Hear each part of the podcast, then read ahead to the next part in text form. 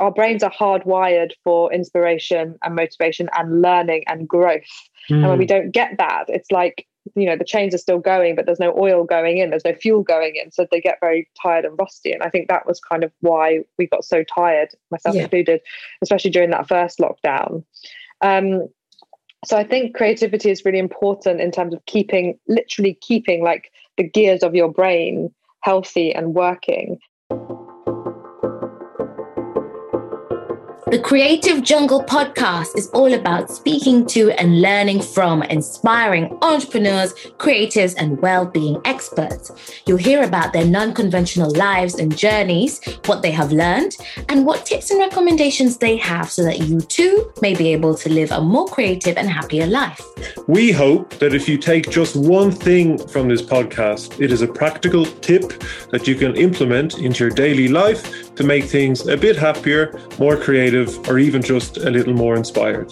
The podcast is brought to you by us, Diana and Sam, a couple who co founded MYO and Creative Jungle Company, which are all about bringing creativity to life and business.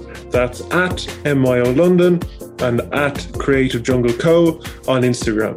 We've helped tens of thousands of adults get creative in our arts and crafts classes with our range of creative kits or during our creative thinking workshops. Could, Could you, you, be, be next? next? Be sure to click that subscribe button so that you can listen to future episodes and check out the previous episodes too. Okay, now to saddle up, let's, let's go. go.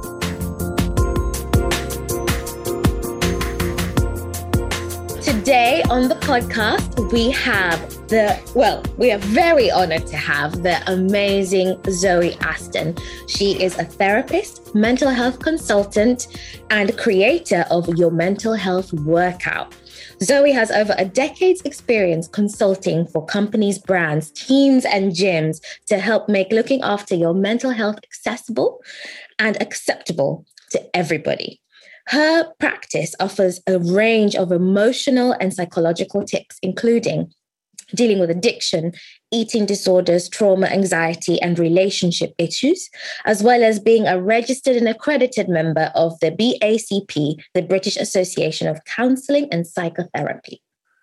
And in addition to all that, Zoe is the author of Your Mental Health Workout Quick and Easy Techniques for Coming Out of Lockdown and also your mental health workout, which is a free online program with tips and guidance to help you look after the integrity of your mind.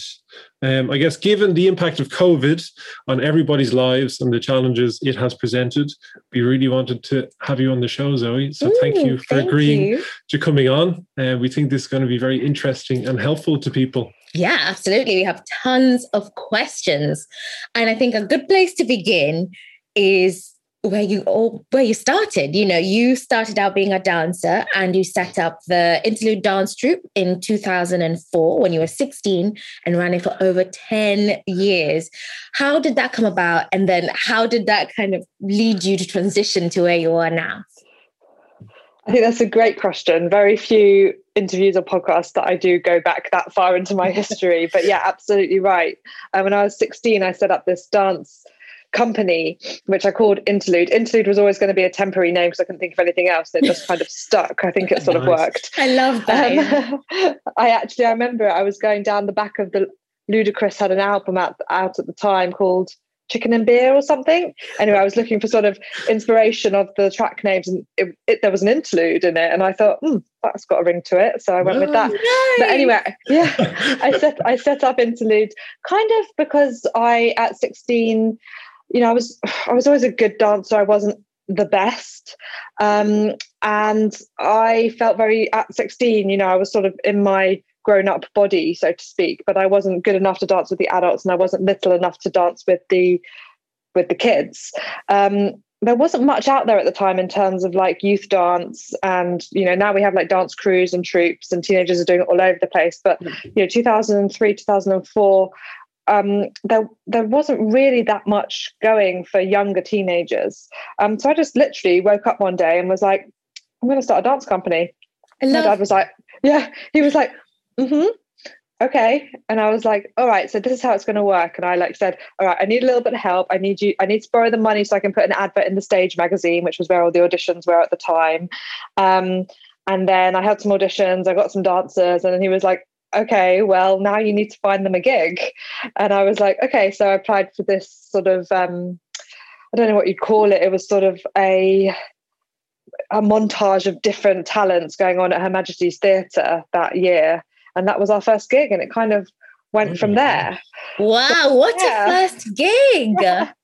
So I think I've always had this, and your mental health workout is the same. I've always had a slight unconscious um, awareness of like, the gaps in the not the world, but the, the, the gaps in the markets that I'm kind of interested in because neither interlude nor your mental health workout were like intentional. I wasn't targeting a gap intentionally. There was something missing for me. Yes. So instead of waiting for someone else to create it, I was like, right, well, I'm going to do it. Um, yeah. Oh, out of so interest, oh sorry, yeah, go ahead. Go on. I was out of interest. What gave you the confidence to just go for it? Yeah. Like it sounds like your your dad was supportive at the start, but was it you naivety? Have that, you have said, that enterprising spark. Yeah. yeah. What gave you that spark to go? Yeah, I'll do it. I don't know. Is the is the honest answer? I'm very stubborn, um, and I've been described as bloody minded in the past. Um, I've always had a drive. I've always been very individually driven. I love working with teams and I love working with people and it's always been what I've done. I've worked in I've worked companies and you know now I'm a therapist so I I talk to people all day and I've worked in big teams which I've really really enjoyed but I've always I guess I've ambition or maybe fulfilling my potential has always been part of my story, part of my journey. I think partly because I was so shy when I was younger. So when I started coming out of that shyness it was like oh my god actually i can do this and i can do this and i can do this and i can do this. And i honestly believe i say it in the in the book that's coming out next month you know it sounds cheesy but when you're aligned with that your potential is never ending. Amen to that. Absolutely. Yeah i abs- i can see it. I totally believe that. It's uh, it's I think people realize it as the older they get. Absolutely, as you say, you know, when you're younger, you're still kind of finding yourself, and you might be like, "Oh, I'm not the coolest kid, or I'm not the smartest, or I'm not the best." But then, as you grow up and you suddenly find your groove, and you're like, you know, and you feel like, yeah, yeah this is my lane, and actually, I can totally own this. I can totally do this.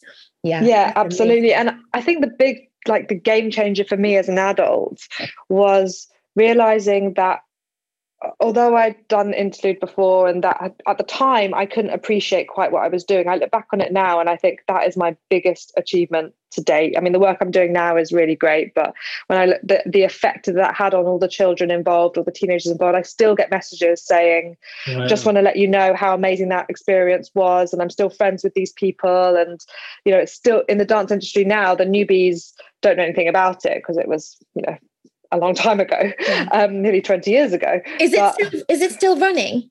No, no. I as I became a there was a crossover. There was a few years where I crossed over being a therapist and dancing, and then I sort of slowly, slowly just transitioned Transition into mental health completely. But what I realized, what I realize now is that as long as I feel that what I'm doing is good enough, um, it's great. Like it doesn't have to be perfect. It doesn't have to be amazing. And if I could do interlude again with what I know now about being good enough and believing that I am good enough, to use your words, um, I would I would absolutely do it again with that mindset. And I think that's the thing. Anyone who's starting a business or is creative or has these ideas, I would say like, yeah, follow your potential, follow your ambition. But no, it, doesn't have to be amazing. It just has to be good enough, and you keep building on good enough, and that's how you get these big ideas off the ground.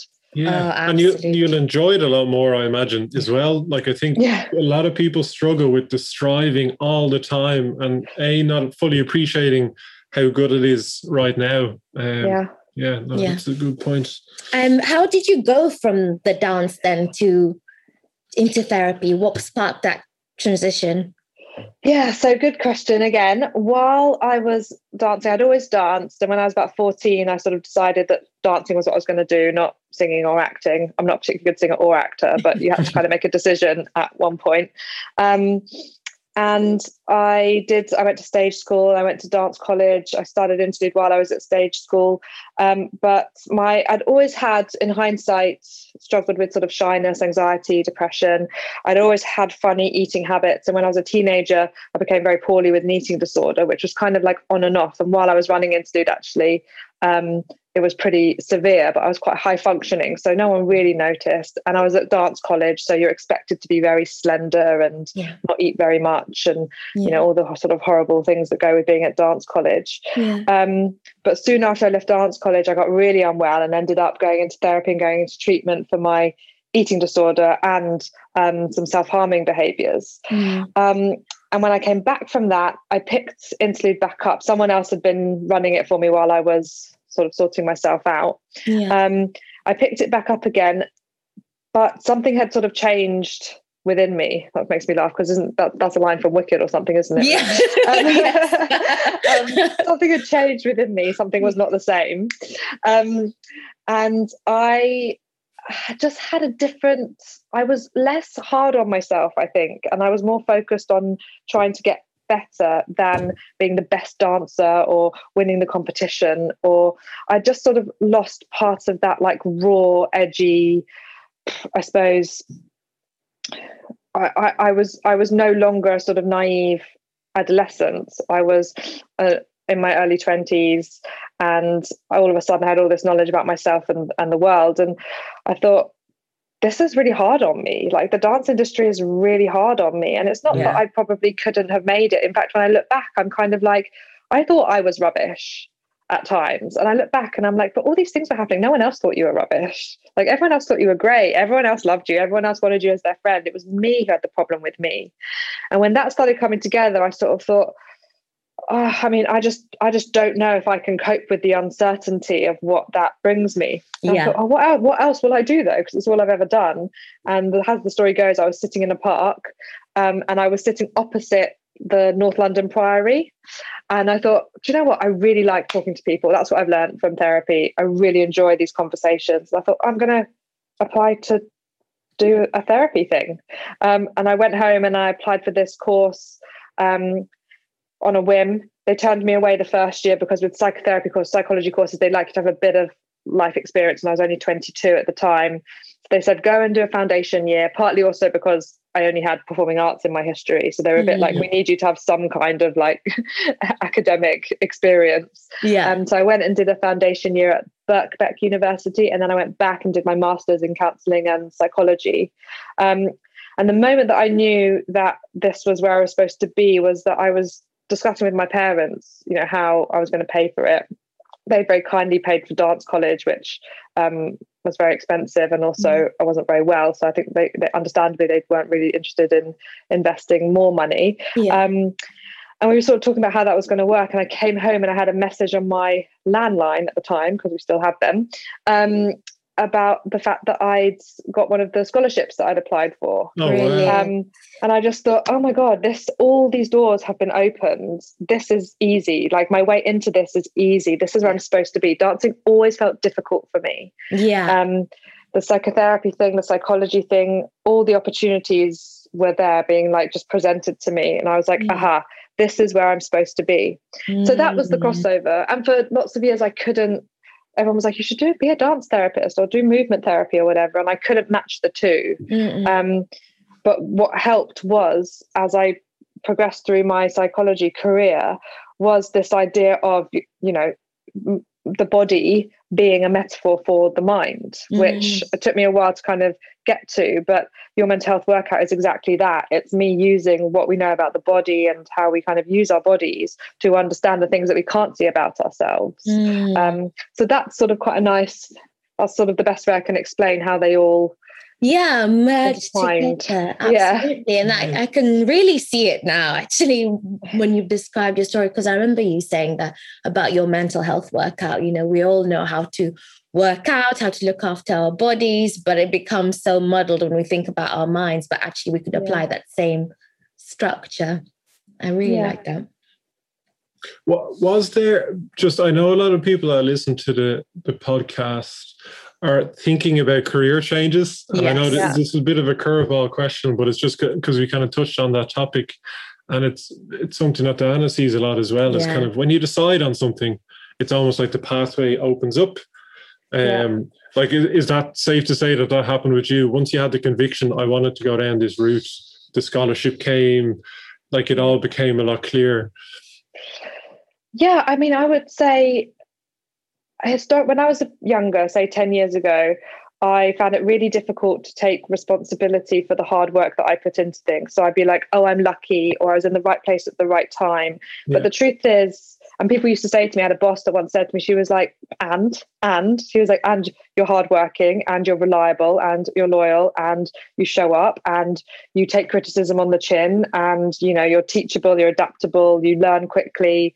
Um, I was like, oh, okay. And now when I look back, I am all of those things, but it was difficult for me to kind of own that part of my drive, I Mm. guess I'd call it.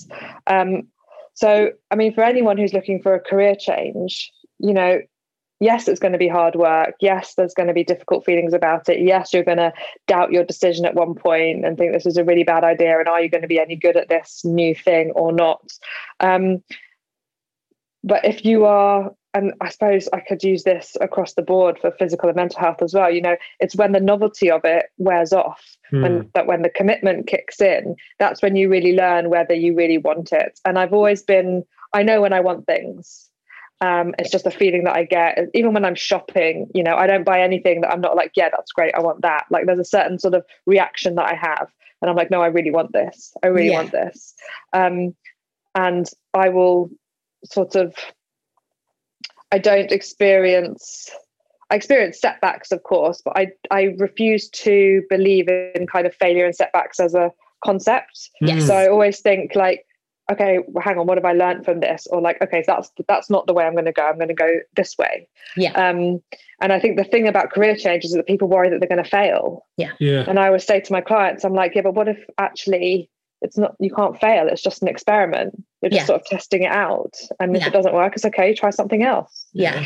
I Yeah. think we it, it's it's hard, but it's learning to think of failure uh, not as a permanent thing. It's not permanent. It's a it's a transitioning. It's a as you just said, realizing Yeah. that oh maybe this won't work, but this might, or Yeah. maybe this is not for me, but this is. It's just a transitioning. Yeah, it's like it's Yeah. good to rule out options sometimes. It doesn't always Yeah, have to you be always the say option. yeah yeah exactly exactly and there's some been some times at the moment i nearly did a phd last year and then i sort of thought well i'm not really sure about this i was writing the book and then they've just emailed me again and i can feel i'm like yeah i would like to do a phd but is that just because i want to be called doctor or do i actually want to do it yeah. you know and i can feel myself i'm like i'm not sure and for me that's probably a sign that it's a no It's a in the no. run i might look into it a little bit but i mean we'll see maybe next year i'll be telling you that i'm doing a phd Yeah. but yeah. um you know the option the opportunity is there it's been presented to me i but there's i don't have that like yes absolutely that's my next thing Yeah. Yeah. It's Yeah. not with absolute certainty. Yeah. No, yeah very as an example Yeah. and this kind of brings us nicely to present day. Mm. Um, so this is a bit of a long-winded question, but Okay. you have there's like over twenty thousand passionate followers on Instagram, which is amazing, um, and you give really good, useful, practical advice and support and inspiration to all those followers, and they- they really, really enjoy it. And from doing research on this, I it's so many things aligned with what we as a couple kind of believe in. Yeah. Um, so thank you for for sharing all that. Yeah. Um, what's that journey been like, I guess, of growing that audience and, and sharing and being helpful? And how do you approach social media in general? Because I know there's lots of pros and lots of cons to social media, and, some people struggle with it. yeah um so i mean working backwards i think the most important po- part of that question is the social media question and i um, i use I, I stick to using social media for good. I think there are some very negative things about social media, but I think you can curate your experience on Mm. social media to be helpful to you.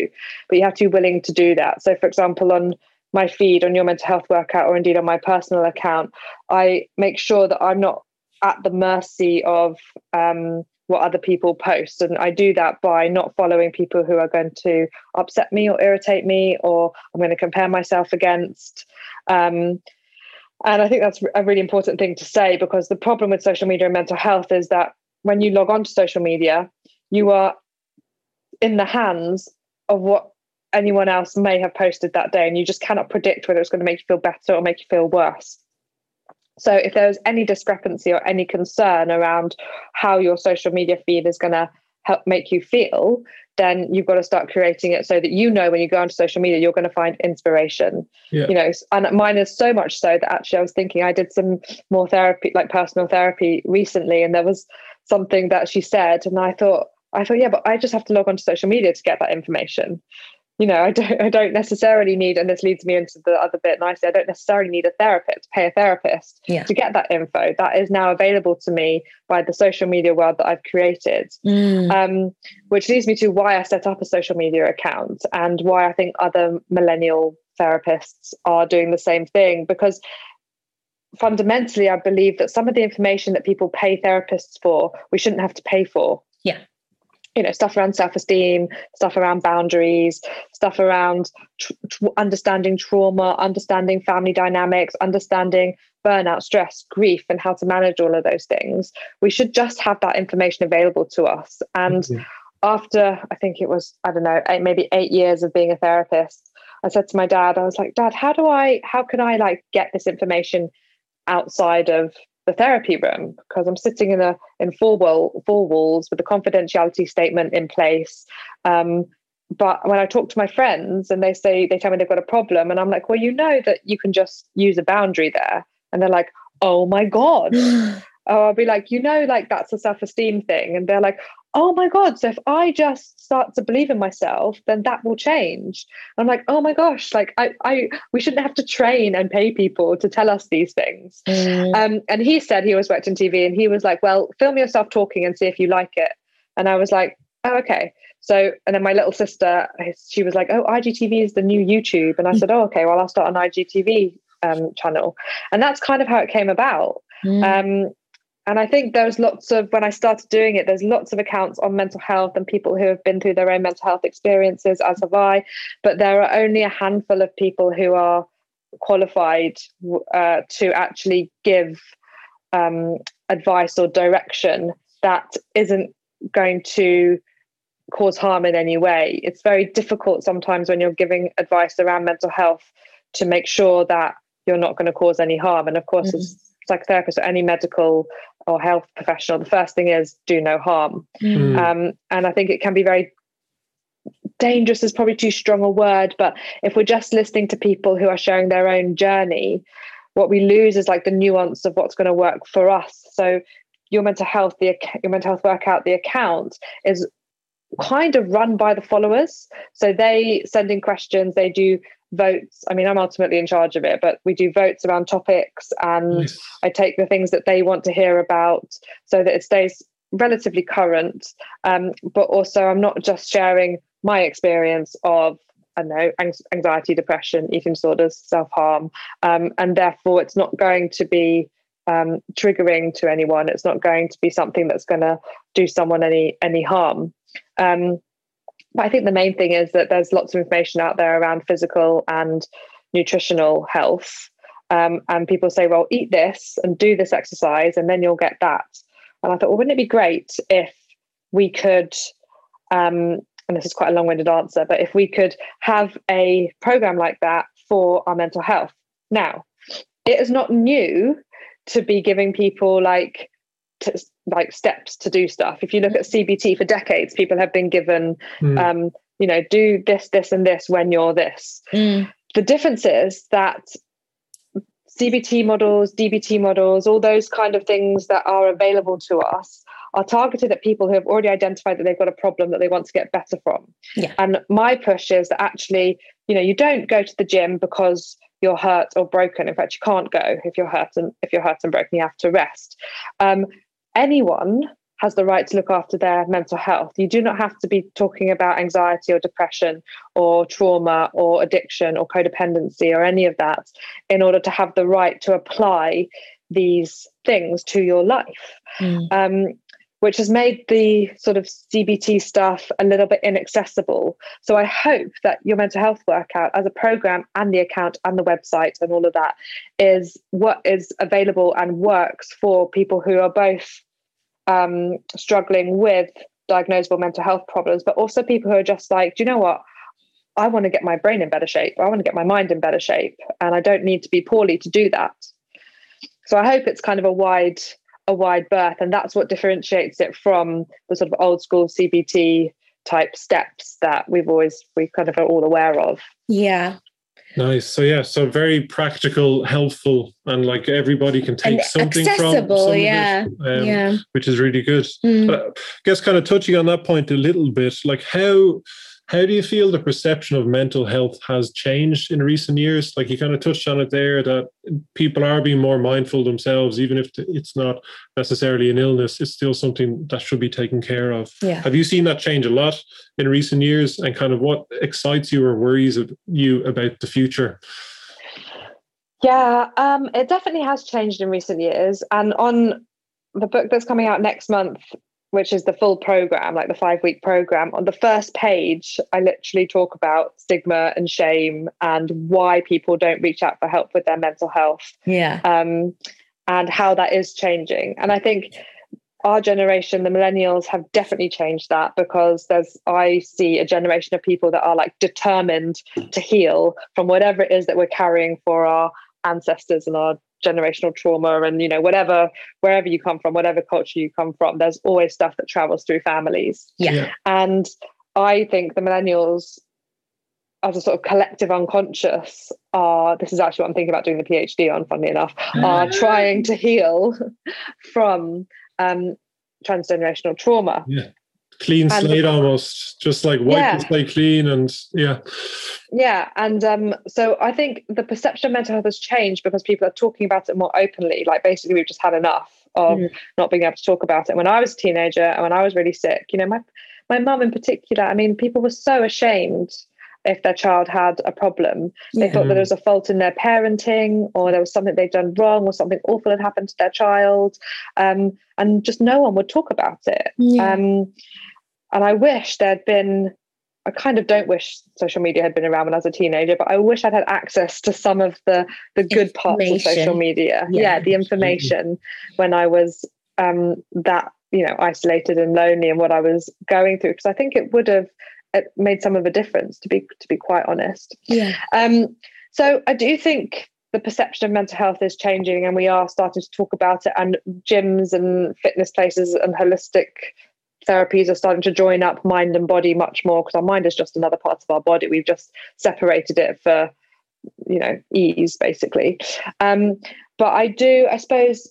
I am very aware that I am surrounded by it all the time, and the people I surround myself with are also talking about mental health and are interested in it. And when I step out of my own corner of the world and my own bubble, I come across other industries that are still, you know, in, in just an opinion, you know, 10, 15 years behind in terms of mental health. And I think, yeah, I have to remember that not everybody Is, is there yet. yeah. Um, so I think there is a bit of a lag, but to be quite honest, as I'm saying this out loud, um, this might be a little controversial, but the the, the places that I find um, are a bit behind are the systems that are run by very patriarchal um, systems. They're sort Yeah. of run by old school patriarchy. Yeah. And I think as that starts to change, as millennials step in and become teachers and CEOs, and you know, we have more women and we have more, you know, diversity in the top dogs, Yeah. I do think it will start to change. But at the moment, we're right on that petering edge where we've still got very sort of, you know, white middle-aged men kind of Mm. running the show Mm, um, in their 50s, 60s, 70s. And as that changes, I do think there'll be a significant difference in how we approach mental health as a as a race. yeah. Yeah, I I think COVID will have made a huge Huge thing on that because I think Yeah. a lot of larger, older companies prey on fear and like you might get fired or you won't get your Yeah. bonus and like there's a real anxiety potentially in the workplace and control whereas with covid everybody's remote and there isn't Yeah. as much control and people have a bit more freedom and they're still doing good work Yeah. and I know that's it's kind of gone a little bit extreme in some cases where people are working harder than ever because of, because they don't have There's no to- separation. yeah. So the Mm. structure thing, so like there's pros and cons to that, but Mm. I think it will cause a big positive impact and Yeah. people being way more inclined to be proactively taking care of their employees because Mm. they've seen the social fabric of companies is kind of Yeah. it's It's it's, not not as much there because Yeah. people are remote and you have to really work on it. Yeah. um, yeah, Yeah. that's good. Yeah. Moving on a little bit um, uh, on, on what you were touching upon. So as, as a wider society, we're learning more and more what we what we need to do to look after our mental health, generally speaking. Mhm. As an individual, you know, if somebody really needs help, what would you advise their first point of call to be? Um, you know, we've said that you can see some help on social media. People are more willing to talk about it. But yeah, what would your first point of call advice be if somebody's feeling that I'm really struggling? I mean, the very first thing is like, well done for realizing that you need help. Yeah. Mhm. You know, just an internal congratulations being that day where you go, do you know what? I need some help with this. Yeah. It's huge. Yeah. That that is that's the biggest step that you ever take, realizing that you need help and finding the willingness and the open-mindedness to ask for it.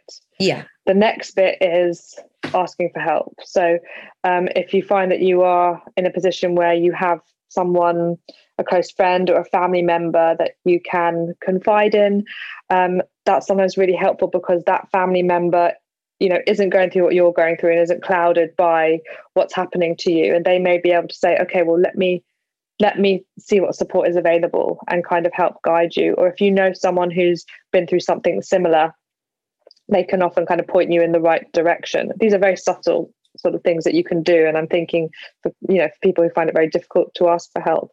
But more often than not, when you start talking, um, people say, Oh yeah, I went through that. Or I was speaking to someone yesterday who um was basically they when their boss kind of came back to them, they were having some problems with anxiety, but she said, Oh yeah, you know, I've had this, you know, I've had major problems with anxiety four times in my life.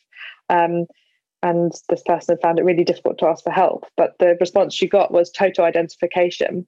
And I think that's really important to remember because you just don't know how many people are experiencing the same thing. And the way I like to think about it for me is like, okay, I'm just a normal human being. Like I'm just a normal human being, pretty average on the earth, equal to everyone else. If I'm experiencing this, there are other people experiencing this. Yes. So if you can talk to someone, that is your first port of call. And uh, talking is so important because it basically it it sort of shine it sort of lets any shame come out of the problem. As soon as Mm. someone says, "Oh yeah, I've been there," or "My family member had that," or "My friend went through that," the shame dies, Mm. and it feels much much much smaller of a problem Mm. than it does when you're sitting with it on your own. And in the back of the mental health workout program, there's a section called physio for your feelings. Mhm. And um, most of the physio exercises are like, okay, now talk to someone, now Mm. talk about it. because we gain, you know, our, our neuro pathways heal when we're witnessed, when we're in communication with other people. Um, Ah. I think that's partly why lots of people's mental health has suffered during COVID because you know it's one thing being on on Zoom, but there's something very different being with someone in person and going, do you know what? I've been suffering with panic attacks, let's say, and the other person says, um, yeah, I've been there as well. Um, this is what I did. Yeah. There's something so healing to our I don't know what you what you call it, the, or to the neuro pathways. I'll use that again um, Mm. the neurochemical response is probably the Mm. biochemical response um, in that. So, a sort of a long-winded way of saying, Yeah. like, well done for asking for help, and keep talking about it until you get what you need. On each episode, we want to shout about a charity or social enterprise we are passionate about. Today, we'd like to mention Young Minds, who are fighting for a future where all young minds are supported through life, whatever the challenges. Children and young people with mental health problems are at the heart of everything they do, and we believe it's a very worthy cause doing amazing things. Find out more at youngminds.org.uk. Now back to the podcast. I didn't realize that, and I, I find that so powerful. Actually, having talking about and having a shared experience or connecting on getting that empathy from somebody and and giving that empathy as well is healing. I think Yeah. that's very powerful. But too. not only is it like spiritually healing, but it's it's proven it's scientifically yeah. healing. When yeah. I used to do trauma work in, you know, when I was allowed to be in a room with lots of people, um, uh, the whole part of the whole thing was that it was being witnessed. And often people would say, I don't want to talk about my trauma in front of four or five other people. And when you explain, but that is how you heal, when you talk about it and other people witness it and they come up, they come back to you with compassion, and empathy, and identification, your brain that has been stressed out and traumatized for as long as it has been suddenly goes, ah, oh, and that stress response turns off. And wow. suddenly you feel safe, and suddenly you're able to talk about what happened to you and kind of work through it. Yeah. Um, it's a really big part of healing being witnessed, being heard, being understood. Amazing. You always see that in movies, and obviously it happens in real life with the AA, Alcoholics Anonymous. Yeah. It seems a big thing. Yeah. Get in a circle, share what your story is. Mm. Yeah. Um, I always thought that was for accountability. Oh, yeah. yeah. Which I, I know is obviously a, a part of it, but just that I, I really take that on board, the healing. And I think also as a I think really as a listener, and you hear this empathy is important, empathy is important, but just thinking empathy is healing. Mm is amazing. Mm. Um, with that, are there any yeah, are there any recent cases that or general stories that you've seen from um, people you've worked with that can that can give people some hope if they're struggling right now? Yeah, I mean, I always have stories. Yeah. Um, I think the thing at the moment um, that's coming up for everyone is this like idea that we have to be okay coming out of lockdown as like the regulations change. I was doing a session with a group a couple of weeks ago, I think it was, um, maybe longer now. Um, and for like the hundredth time, someone said, like, I just don't want to go out yet.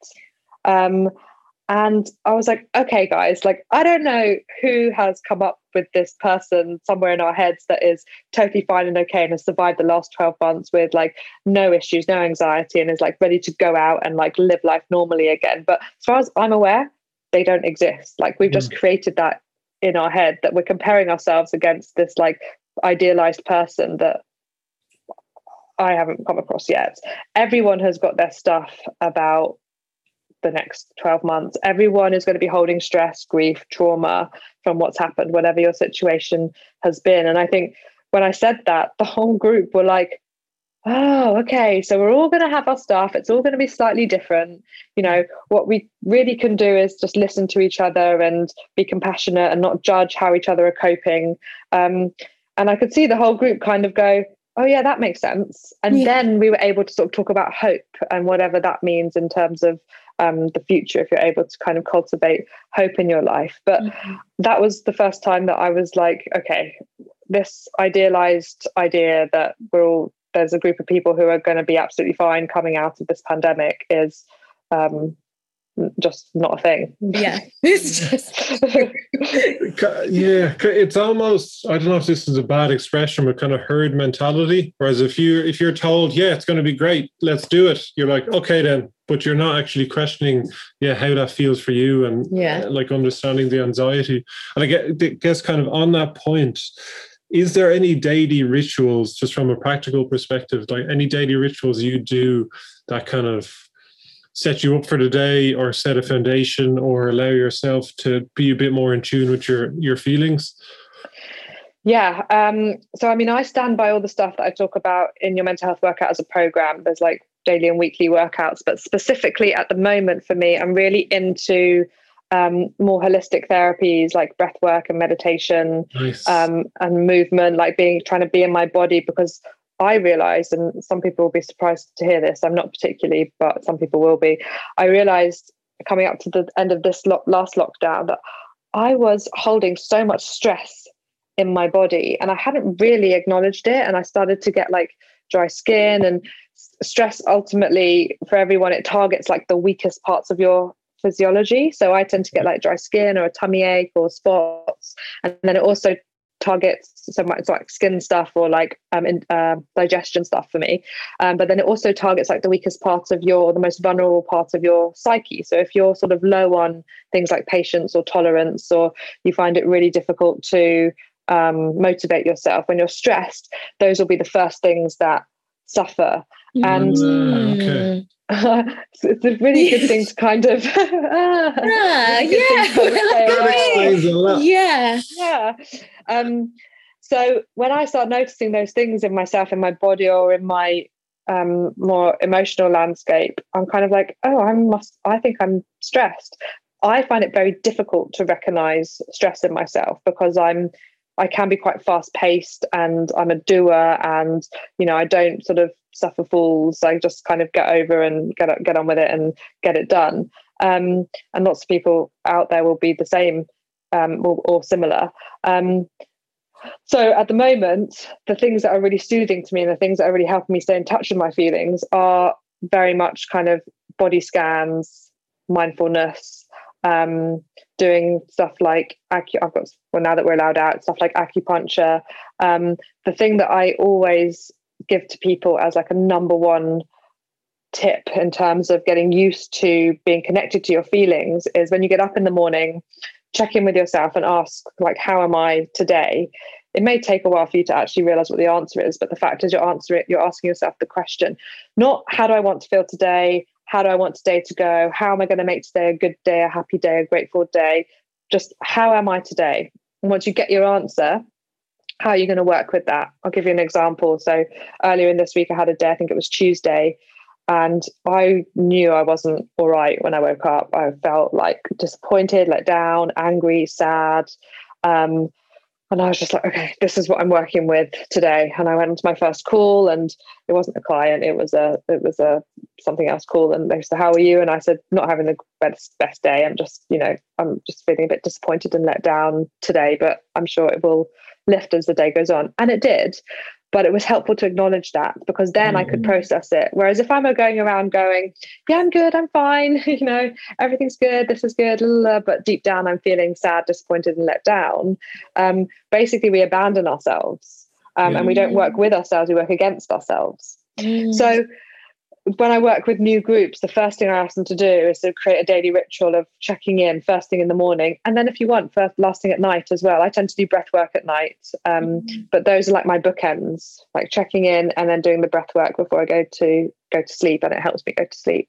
And then in between all the other stuff, movement, therapy, connection, um, socializing in a safe and you know COVID friendly way.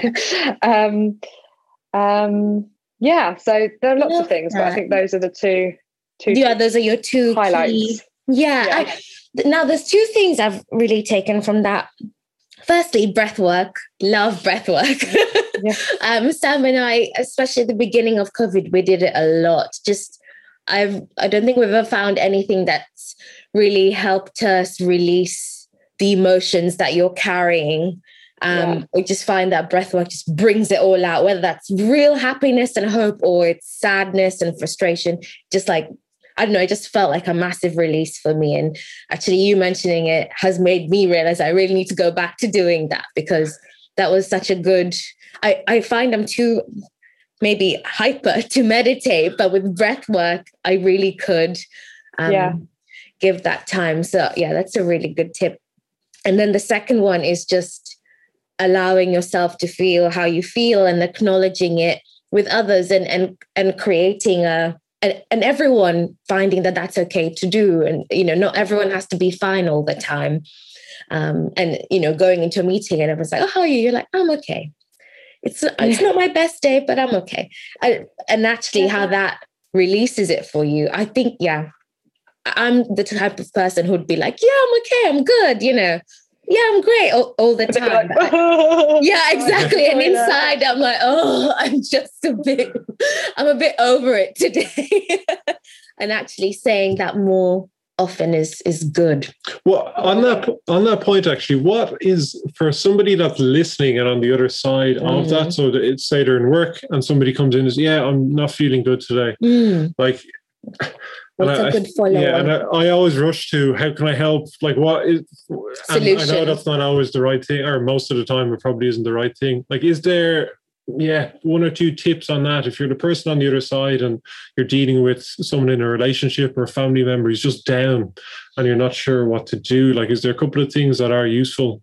um, on that? I think you can just, you know, I mean, I mean, I'm trained in it because I'm a therapist, but reflective listening is the Mm. most helpful thing. Someone says, Yeah, I'm not having a great day. I'm sorry, not having a great day. Is there anything I can do? Not really. Okay, well, I'm here if you need me. Yeah. Rather than jumping in to try and fix how the person feels. Funny enough, I was writing a post, I'm going to post it later, but things that we can do to support each other coming out of the trauma of the pandemic. And one of them is like, give yourself permission to feel your feelings Yeah. and know that you can't fix anyone else's feelings Yeah. Um, So because we're so like, oh my god, what can I do? How can I make you feel better? I do it as well. You know, Yeah. there are people around me that are like, can you just let me be angry? I'm like, Yeah. oh yeah, oh yeah, let me just let you be angry. Yeah. but um, I'm like, okay, so it's it's hard. Yeah. Um, but being able to be like, okay, you know, I hear that you're down or I hear that you're angry. Um, is there anything you need me to do? Ask them. And then they have the option to say, not right now, but I'll come back to you if I can think of anything. Or they get to be in the driving seat of what's going on for them. Because ultimately, what people don't like is when we take away their agency. And when we say we do something or say something that attempts to take away their feelings or fix their feelings, often the person gets further upset or angry because their experience of being them in that moment is you know you're trying to change it you're trying to take it Mhm. away from them Mm. and really what they want is just to be like okay this is how i am today and i want to work or live in an, in an environment that accepts all the sides of me not just the side of me that's like productive and on top of things and happy Mm. Mm. so accept it active listening ask if they need anything and respond accordingly to that Mm. Let them drive it. Yeah. that's yeah really let them drive advice. it Let them drive it. Um, gosh, I mean, there's still so many Yeah, things I want to 15 more ask. questions, which we won't go through, don't worry. Um, I think we've covered. If you have any additional tips for dealing with stress, I think we've covered that a little bit with daily routine and your checking in um, at the beginning or the end of the day, how you how you are, how you're feeling, and then accepting and acknowledging that feeling. But is there any any other tips that you have for handling stress or burnout? Yeah, uh, stress and burnout are really big topics at the moment. Yeah. Don't Yeah. surprised to hear. Um, I think the me- the number one thing I say with stress is if you are stressed, if you're experiencing those stress responses, whether it's your body or your mind reacting, you have to give yourself to step away from the stressor. So the thing that's stressing you out, you have to. I don't. I don't. Ca- It sounds a bit harsh, but I don't care what it is. It can be your kid, your cat, your job, Mm, finances, your eating, you know, whatever it is that's stressing you out, just give yourself permission to step away from it just for a bit, not forever. You're not letting go of it forever, but Yeah. just to step away from it. Because the stressor is one thing, but if we deal with the stressor and don't we don't deal with the stress response, we just sort of put a plaster on the wound. Hmm. Um, and often, if we concentrate on the stressor and handling the the kid, the cat, the job, the family, whatever it is that's um, stressing you out, um, we try, we continue to try and fix things outside of ourselves rather than handling our stress response internally and letting that complete because it's a whole thing. You know, there's cortisol, there's adrenaline, there's all sorts of chemicals kicking off inside of you, and if you were i always use this example but in so in the wild like any other animal other than humans because fundamentally we're just animals but any other animal if they have a stress response they fight flight freeze or fawn is the other one. So if they do any of those things after the threat which is the stressor has gone they then get up from that position say they've frozen or they've played dead and they like shake out all the adrenaline and they go on a long run and they get rid of the buildup of the cortisol and they naturally flush it out. yeah. For some reason, human beings have developed a lifestyle that means we just sit still.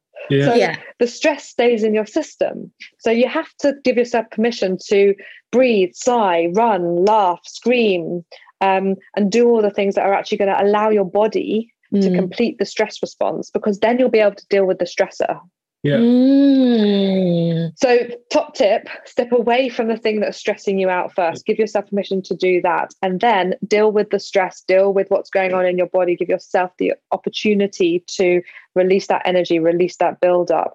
Then you can go back and handle the boundaries around the thing that's stressing you out, whether that's work boundaries or boundaries with your kids or boundaries with your cat. I don't know. My cat's really annoying. I don't Yeah, know why I'm yeah, using my her today, but she can be really annoying.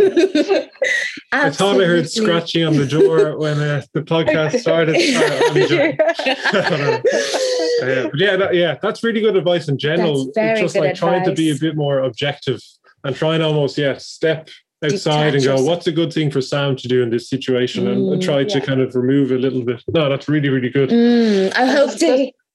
There's just one thing I'd like to add as well, actually, on Yeah. burnout, which again, possibly a little bit controversial, but I believe that burnout stems from not feeling good enough.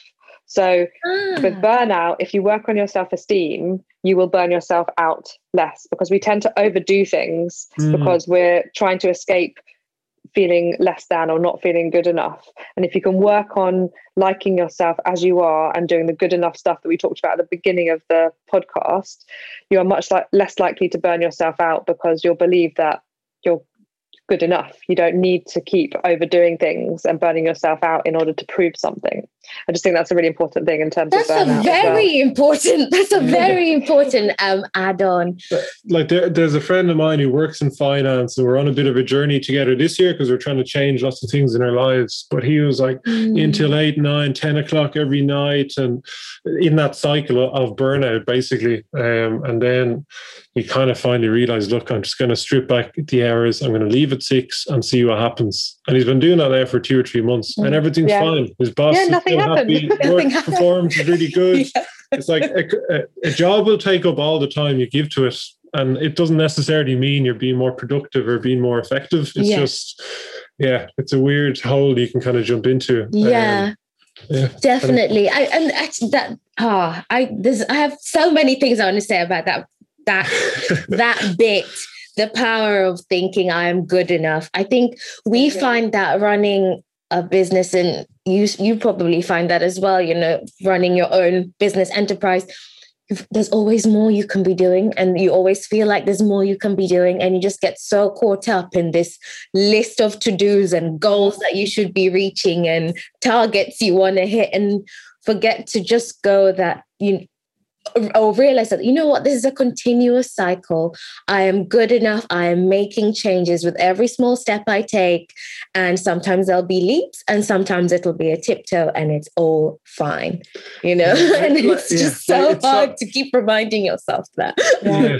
Like part of the reason we set this up was to have more time. I think everyone that sets up a business like have more flexibility and more Yeah. time. And it probably we're four years doing it. It probably took three years for us to feel comfortable taking an afternoon off during the week Yeah. to just go and enjoy the sunshine or whatever. It's really weird. It's Yeah. just hard wiring. yeah Um, yeah.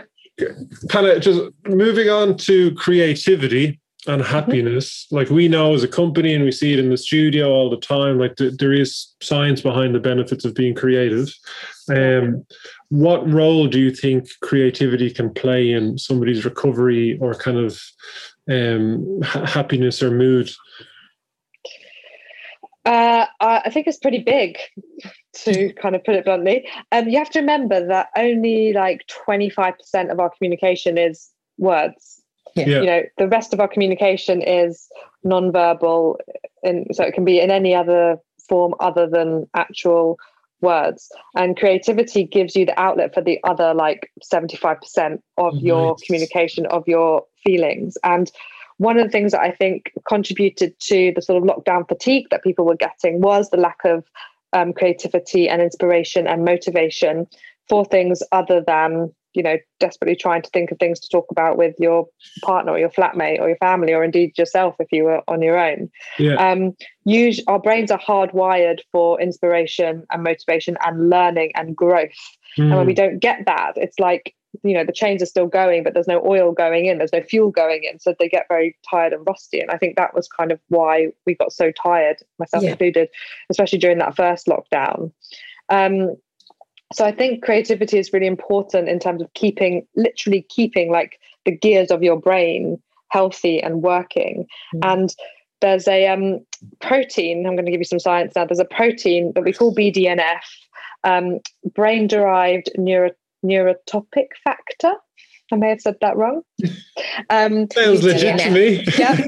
um, uh, but that is created usually through exercise, but through any form of creativity or anytime the brain is active um, in a way that it uh, not anytime the brain is active in a way that it isn't just sort of sitting down and talking and being stagnant, basically, that protein is creating really strong, sturdy support systems for the healthy neural pathways um, in your mm-hmm. mind. So, if you're on a recovery journey, if you are working on anxiety, if you're recovering from an addiction, or you're indeed transitioning careers, just to name some of the things that we've talked about, using creativity to literally wrap a support system around the new neural pathways in your brain um, is a is a really helpful thing to do, to kind of put it bluntly. You also have to remember that the limbic system sorry to go all sciencey on you all of a sudden, no, but the, this is great. The, the, limbic system in the brain can't tell time. It do, and it doesn't know when things are actually happening and when they're not actually happening. It's our frontal cortex that knows uh, can tell time and can like line things up in a sort of intellectual way. So when we use our limbic system to be creative or we visualize something, you can heal things that aren't even happening now.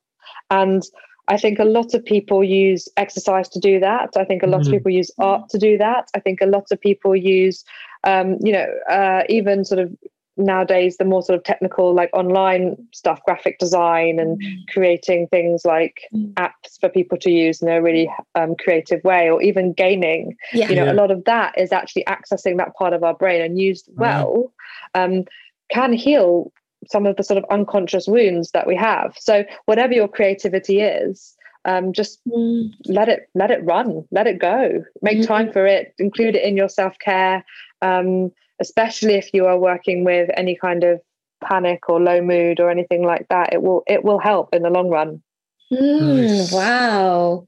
That is a good answer. That is a brilliant answer. I've learned a lot. Yeah. So wow. let it go because it literally is creating a support system yeah, yeah it's like a. I always imagine it's like um, you know, like if you had a sore knee, you like wrap a like shoe yeah. grip around it, or you put a yeah. support on. I would, I think of BDNF as that for the brain. Oh so wow! Any any opportunity to create a support, a, a, muscle support for the mind, we might as well take it. Yes, yeah, definitely. Gosh, um, who has influenced you the most? in your work that you do and your approach because one thing i've really learned from this, which I guess I didn't really realize before about you, Zoë, is you have a really holistic approach to therapy and, and looking after your your brain and your mind. And it seems like you get your inspiration and guidance from lots of different sources. But yeah, who who has been or what has been the most inspirational? I, well, uh, yes, uh, good question. I, I've got lots of um, inspiration from many, many different areas. Um, I've worked with people who I've just thought are amazing therapists and they've taught me to think in particular ways or understand particular concepts, and I kind of mm. take that with me. Mm. Um, but I think in terms of the more sort of holistic changes, I I don't say this very often on podcasts. This is this is um, the first time I've sort of shared this, but yeah. I spent a few years working um, a 12 step program, not because of an addiction necessarily, but for the sort of spiritual aspect of it. And mm. although I don't necessarily go to meetings, that like spiritual model for life mm. really works for me.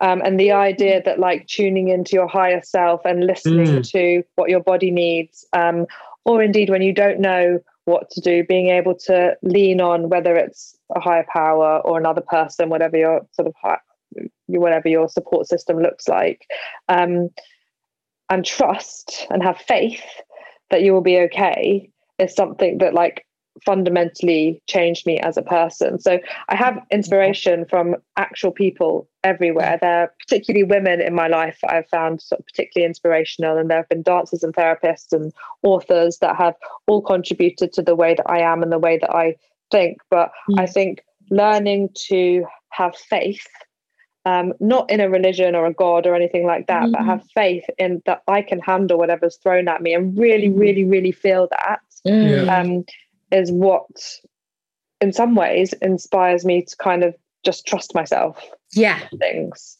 that makes any sense. Oh my gosh, it makes so much sense and is giving me shivers. It is because I was actually reading something today. Um, that's just to reflect on what you're saying. I was reading something today that you know nature looks after everything nature looks after the trees it looked up it looks after animals they're not worrying how will i be tomorrow how will i be okay yeah. so if nature can look after them you should trust that it'll look after you no matter yeah. what happens. And I thought, yeah, that is so true. It's just fact.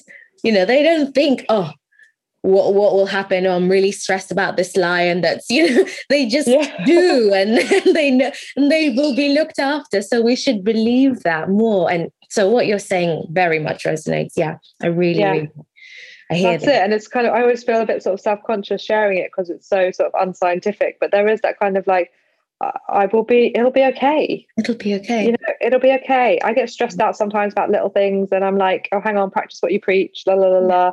I'm like, it'll work out, it'll be okay. And with that, the other side of that, of course, is the sort of manifesting side of things. So when yes. you believe things would happen, you don't have to be like into like, you know, spells and potions, although that's fine if you are. Yeah. Um, but um, um, the belief that things will be okay usually means that they will be okay. Yeah it's a self-fulfilling yeah. fulfilling thing. So kind of last question yeah. very sadly.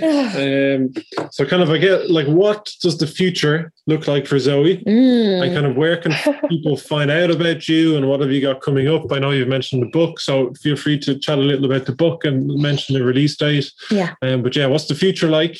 Um and how can people find out more and anything exciting coming up um, yeah, so I mean, you can find out more on my Instagram, which is at your mental health workout, and there's a website, yourmentalhealthworkout.com. I also have my own website that joined, so it's zoeaston.com, um, and you can contact me through um, the website really easily. Mm. Um, that's where kind of all the information is. The book, the paperback book with the full five week program, is coming out on the 13th of May. Um, so in time for Mental Health Awareness Month 2021. Um, yeah. So yeah, tell everyone you know, buy a copy for everyone you know. yes, um, we will. all that kind of stuff. And companies, if anyone working in big companies, mm. like every employee could do with with this program and would benefit from it. I imagine. Yeah. Sorry to cut across you. Yeah, no, fine. And it's super simple. Like I've read it so many times. I'm like, is this too simple? But then I've had very good feedback, so I'm just again trusting Trust that. yeah. Um, it will it will be good for people. Mm. Um, what does the future look like? I I to be quite honest, um, I just kind of roll with the punches, as you may have kind of gathered. I currently split my time between my private practice and my consultancy work and the sort of more media relations stuff, um, and I'm really happy doing that. I've got lots of ideas for other books and sort of concepts that might help people.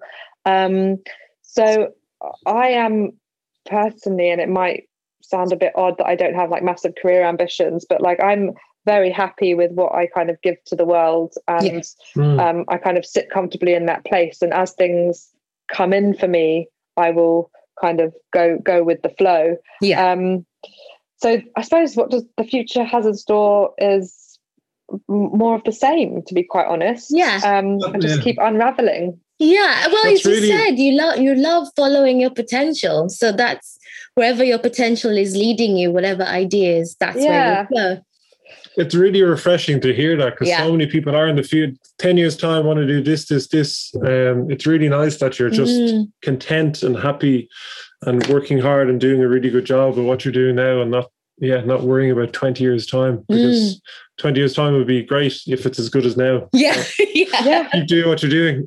That's so yeah, true. Yeah. I would add to that though, just as a sort of caveat, like yeah. I am, I understand as well that I'm in a relatively privileged position in terms of my side of sort of um, foundations and uh, my education and the sort of mm. the uh, not possibilities, the um, opportunities that I've had in life that have been presented to me. And I think, you know, if you do worry about stuff in the future, that's also completely normal depending on where you are right now. Yeah. Um, so, you know, I think it's also really helpful to say that because it's very easy from a place of privilege to say, like, oh, yeah, I'm not really worried about the future. But, mm. um, you know, someone who comes from a completely different background to me and has different experiences, maybe like, but of course I'm worried about the future, you know, what's mm. going to happen to me. And that's okay too. Yeah. no, So, yeah. makes total sense. Absolutely. Oh, well, before we really close off, I was just curious. You mentioned there's some authors that you loved. I don't know. Can you recommend any podcasts or authors, books to read, as well as obviously your mental health workout that's Yeah. coming out next month?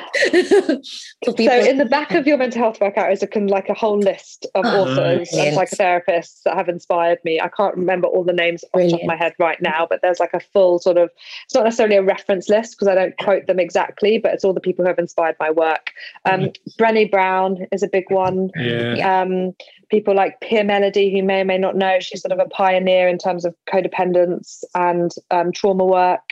Um, I'm gonna I'm gonna feel awful now because I'm gonna forget some of them, but um, there's a guy called Bessel van der Kolk who um, writes about how the body stores trauma and stress.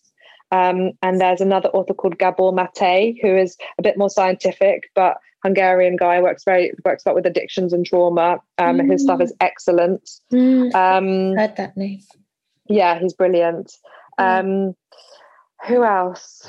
Um, I think that was kind of be my sort of that's my top four. Yeah. Yeah, Um, no, that's first great. come to mind. So yeah, Brilliant. Nice. Gosh, well, thank you so much, Zoë. I feel like I've learned so much Yeah, in really, the space have. of an hour. Um, and I'm so excited about your book coming out. I'm really looking forward to it. I'll be reading that. Everyone, please check out Zoë's website, even her free training, your mental health workout is really, really good. I went through some of the videos um, last week and I found them so insightful. So please do that. good. And thank you so much, Zoe, for your time. Thank you for having me. So that's the end of that episode. We hope you enjoyed. What did you learn? If you haven't subscribed yet, be sure you do so you get first dibs on all future episodes. Be sure to check out the previous ones too. There's tons of useful nuggets in them. We do the podcast for free in the hope that it is helpful to you. So any support is much appreciated to help us grow it. Tell a friend, your dog, your cat about the podcast. If you enjoyed it, or even better, leave us a review. We absolutely love reading them. If you fancy getting a little creative, be sure to check out at MYO London or at Creative Jungle Co on Instagram or just get in touch. Here's to a more colorful, creative, and happier rest of your week. You got this, you creative legends.